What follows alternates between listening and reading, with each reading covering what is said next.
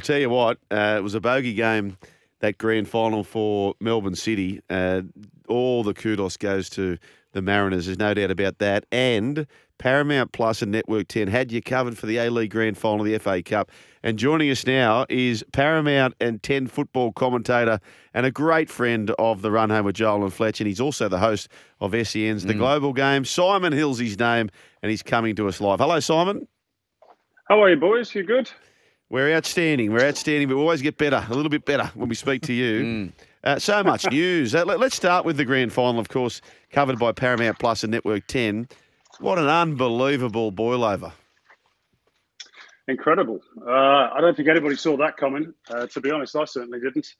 Um, I mean, I thought the, the Mariners were a chance, but um, I didn't think they'd, they'd roll over the Premiers in, in that fashion. So, you know, huge kudos to Nick Montgomery. What a job he's done in uh, helping to revitalise that club. A job that, of course, was started by Alen Stajcic. He should uh, get some credit as well um, because he started that journey after the three consecutive wooden spoons. Um, but Monty's completed the job, um, along with a lot of other people, of course. Great blend of good young players, uh, experienced overseas pros, highlighted, of course, by Jason Cummings, who uh, unfortunately won't be with us next season, uh, and one or two others like Marco Tullio. But yeah, terrific achievements, and um, you know, particularly as they've probably done it on the smallest budget in the league. Even though we have a salary cap competition, it's it's probably still the smallest budget. So uh, it's brilliant. You know, they deserve their their party, which I'm I'm sure is still going on.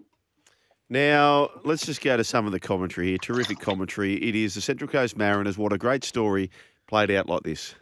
Darren Kalola, loping, rangy strike, and he found the right delivery. Not bad at all. Cummings, second chance. 1 0. Central Coast Mariners in the 20th minute. He might be about to leave for India and become the cum dog millionaire, but he's got unfinished business with the Mariners first. Ah, the cum dog billionaire. Um, well done, Simon. Where, where'd you get the inspiration there? Terrific line. Yeah, well done. Couldn't let it pass. You made us so proud, uh, Simon. We're so proud when you did that. Okay, let's move on to the biggest story. Well, not so much the biggest story, but another big story in the round ball. Ange Postecoglou. Hey, he's going to be Yeah. a coach It's For our first, our first coach. in the Premier League. Yeah, Is he? is He he our is, first coach? yeah. Yeah. Huge it's news. it's an incredible story. Um, you know, from where he started, he's, he's obviously had to do it the hard way. Um, but he's won titles wherever he's gone, and each move he's made, his stock has grown ever higher. Um, and now he's at the pinnacle with, with Tottenham, and not just you know any old Premier League club, but uh, you know one of the biggest as well. So I'm delighted for Ange. Obviously, he's got a big job ahead. Uh, Spurs are in an almighty mess at the moment. Um, and uh, you know, I've seen some headlines saying that he's, he's going to win the Premier League in three years' time. Well, let's just hold on a minute. let's let's let's hope he survives the first few months because you know they're pretty impatient. Um, but if they do, you know, they'll reap the rewards. And it was the same when he went to Celtic. You know, nobody rated him. Everybody said, "Who's this guy?" Uh, he won't be able to do it in the Scottish League. It's all very well doing it in Japan. And now, of course, it's so well, it's all very well doing it in the Scottish League, but he won't do it in the Premier League. So, you know, Ange will love that. He, he'll love the opportunity to prove his critics wrong. And um, uh, it's quite the Aussie contingent they've got there now because Scott Munn is uh, the director of football as well. He used to be at Melbourne City. So, it's probably going to be a lot of Aussie's second favourite team, I would imagine. Not mine, I hasten to add. Don't like Spurs. hey, uh, hey, Simon. it- Obviously, you, you've you've had a few encounters with Ange. What, Mm. what was the moment where you thought, "Oh, this bloke's a little bit different"? You know, there might be blue sky in this fella. Do you recall a moment where, or maybe it was the way he was coaching a game? What what was that moment for you? Um, look, there's probably a lot that, that, that stand out. Uh, I, I think, you know, certainly his days with Brisbane, Yeah. uh, you know, when he took them on that 36 game unbeaten run, Wow. which again in a salary salary cap competition is just absolutely extraordinary. But I, I think if you're talking off field, uh, th- there's there's one moment that does stick with me, and it was around a pay dispute. Uh, it was just just ahead of a World Cup qualifier, and uh, the the players were in dispute with the federation over pay, and there seemed to be no uh, resolution in sight, and uh, there, there was some murmurings that they might even pull out of playing a World Cup qualifier, which obviously was you know disrupting Ange's preparations. Now he came out and he was asked about it at a press conference and said something you know fairly mild, to be honest. Said you know it's I'd like it if they got round the table and, and sorted out their differences uh, so we could get on with preparing for this World Cup qualifier.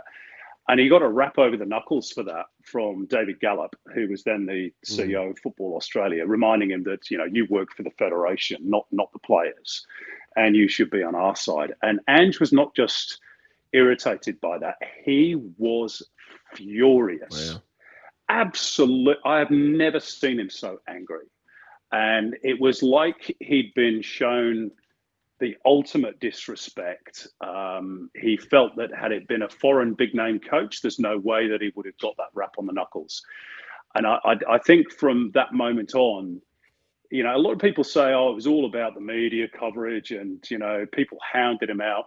I think it was deeper than that. I, I think it was the fact that if people don't believe in his way or his message, then you know, you, you, may as well be dead to him. Yeah. So th- there was that ruthlessness about him, and it wasn't too long after that, I don't think, that uh, that he was on his way. So that that always sticks in my mind. There's there's, there's plenty of others.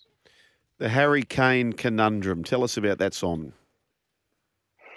Well, look, Harry Kane's been seemingly on his way out of Tottenham for you know quite some time. Manchester City famously wanted him a season or two back, and Daniel Levy, the chairman of, uh, of Spurs, uh, wouldn't let him go, the owner of Spurs.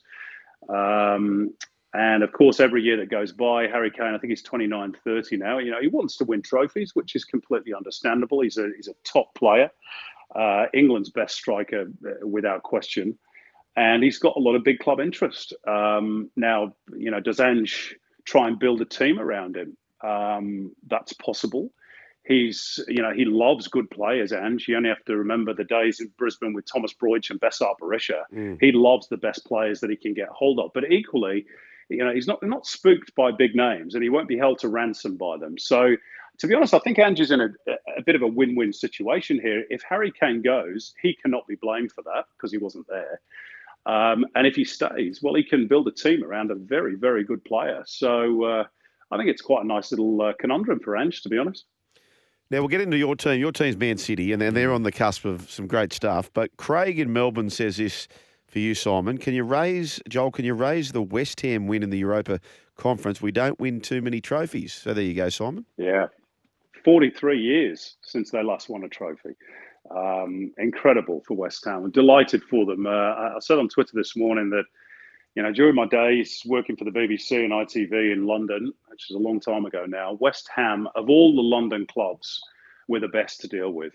Uh, now, part of that was the fact that Harry Redknapp was the manager. He was very genial, sort of a bloke, and was good with the media.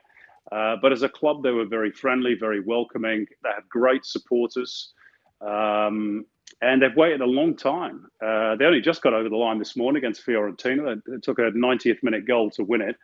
Um, but I'm absolutely delighted for them. Um, as I say, 1980 was the last time they won a trophy, which was the FA Cup. So Declan Rice, who's probably played his last game for West Ham, joins Billy Bonds and Bobby Moore as the only West Ham captains to, to lift a major trophy. It's a great story. Uh, Simon, I've been doing a little bit of research. Uh, hasn't always been soccer calling for you. You did a bit of cricket SBS calling. Is that correct? In the uh, early two thousands. well, well, not calling. Um, I, I, hosted the Ashes in two thousand and five. I did actually do cricket commentary during my days in England, uh, county cricket rather than uh, Test cricket. But yeah, I used to go and do the, the you know the five day games um, and and the one day finals. Once did a Lords final between uh, Worcestershire and Warwickshire when I think Brian Lara knocked a ton back in the early 90s. So wow. I enjoy cricket. Uh, I like it as a sport. Um, but it, oh god, it's too long. Five so, days. So it's no. so boring. Are you going to give us a, give us a tip then? Go on. What for the Ashes? Yeah. Yeah, that big that well, big game that's going on in England at the moment. no, that's not the Ashes. the ICC Test Championship, then the Ashes. Give us two tips. Oh, look, I haven't followed that closely enough. Uh, oh. It's Australia, India. Yes. Uh, Is that right? yes, that's Yes. right in the final. There you go. That's how much notice I'm taking of it. Has Yeah. it started yet? Uh, Okay. it- it- No, okay, okay. I'm, I'm going to save him here, Socky. Right. We're going to drop that question and we're going to give him another one. I want you to score. th- This man believes he could make a wonderful English cricket commentator, our man Socky. Uh, Simon, you being an Englishman, a man who is a great commentator, who has commentated in cricket, um, come on, Socky, audition. There's uh, overcast conditions here at Headingley. There's a tinge of green about the wicket, and I think Matthew Hayden might be a little bit susceptible to the Matthew Hoggard in swinger.